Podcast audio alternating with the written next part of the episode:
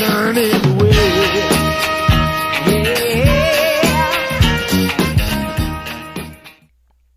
My name is Stephen Sindoni. Thank you for tuning into the broadcast of The Vedas Revealed. In today's program, I will attempt to answer the question, Who were the Aryans? For the answer to this question, we shall have to go back beyond the dawn of history. 60,000 years ago, according to many scholars, a white people now called Indo-Europeans or Aryans inhabited the vicinity of what is now Pamir in Siberia. The Aryans were a noble race, the forefathers of European civilization, as well as the civilization of India. Their language, their grammatical forms, persist to this day in English, in Latin, in classical Greek, in German, in the Scandinavian tongues, in the ancient Sanskrit of India and Tibet. For some reason lost in the dim reaches of the past, this noble people scattered.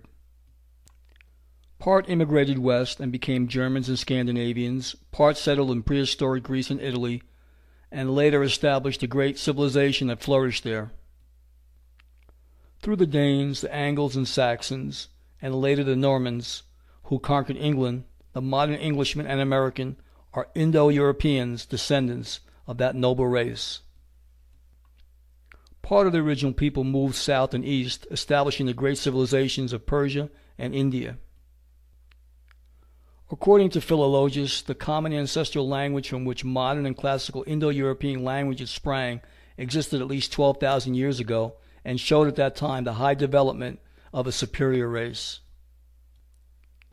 These white cousins of ours, the Aryans, some thousands of years ago invaded India from the north. The exact date is still a mystery, but in the dim beginning of history we find them true to their noble traditions, the rulers of the country kindly, civilized, but careful as their modern cousins, Englishmen, Germans, Americans, to keep their white blood pure. To ensure the bloodline, they established a rigid caste system to prevent marriage between the white ruling classes and the aborigines of India. In the march of the centuries, this caste system failed of its purpose, and today only a few of the nobles and princes of India are pure white. In the times of the Vedas, variously estimated at 3,500 to 8,500 years ago, we find these benign, cultured, thoughtful people, still pure white, developing a philosophy showing unique concern for spiritual matters, for truth, beauty, and social progress. Moreover, they tolerantly foster religious freedom and independence of thought. Contemplation of the riddles of life became a ruling passion. Two thousand years ago, before Copernicus, they discovered that the earth was round, that the sun never sets.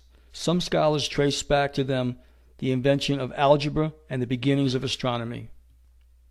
For several hundred years this wisdom flourished, and India flourished. Abstract wisdom united with practical psychology, they understood the powers and functions of our minds.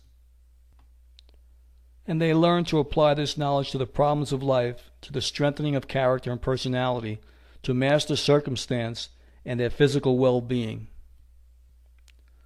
The knowledge was carefully guarded by sages from the unworthy what could be shared to the public was disclosed in the Upanishads, the Bhagavad Gita, the teachings of the Buddha, and various other classics written in Sanskrit, the language held by scholars to be the purest known form of that mother tongue of the Indo Europeans of 12,000 years ago, the language closest to the original tongue of the American, the Englishman, the German, and the Greek, the language reaching far back into the ages than any other so far as can be known today.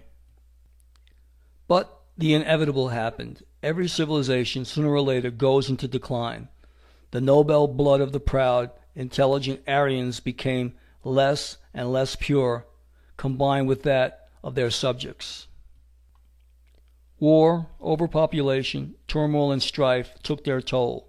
Like many other originally beautiful philosophies, the wisdom was changed by the priests to suit their own needs. Wise men who scoffed at idols were themselves worshipped as idols a few hundred years later. Because the masses could not be won with stern and abstract conceptions above their comprehension, superstitions and incantations were added.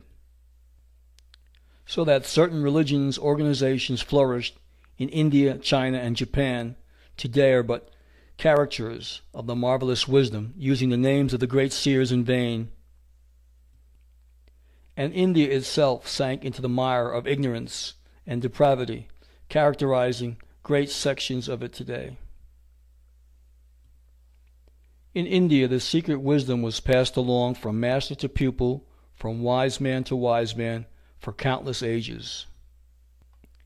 Beginning perhaps 7,000 years ago, before the chain was broken, before the wisdom was changed, a wise man named Padma Sambhava, a professor at a great university in India, brought the ancient Sanskrit wisdom to Tibet 1200 years ago. And amid all the changes, the great original wisdom was saved. Thanks to that land which was free of strife and war, Tibet, protected by nature herself with barriers insurmountable to the greed and warlust of surrounding nations. Here, men of Mongolian extraction were to preserve for the Indo European the original wisdom of his own white race, to be given back when he showed himself ready for it, or when, as now, the barriers of nature seemed to no longer be sufficient to protect the sanctuary. In closing, I would like to add that if our modern world, with all of its technology, should be able to recapture this power, the Earth's natural resources and spiritual way of life, we would raise the vibration on this planet and live in peace. True democracy would then reach out all over the world, and heaven would reign here on earth. Thank you for watching The Vedas Revealed.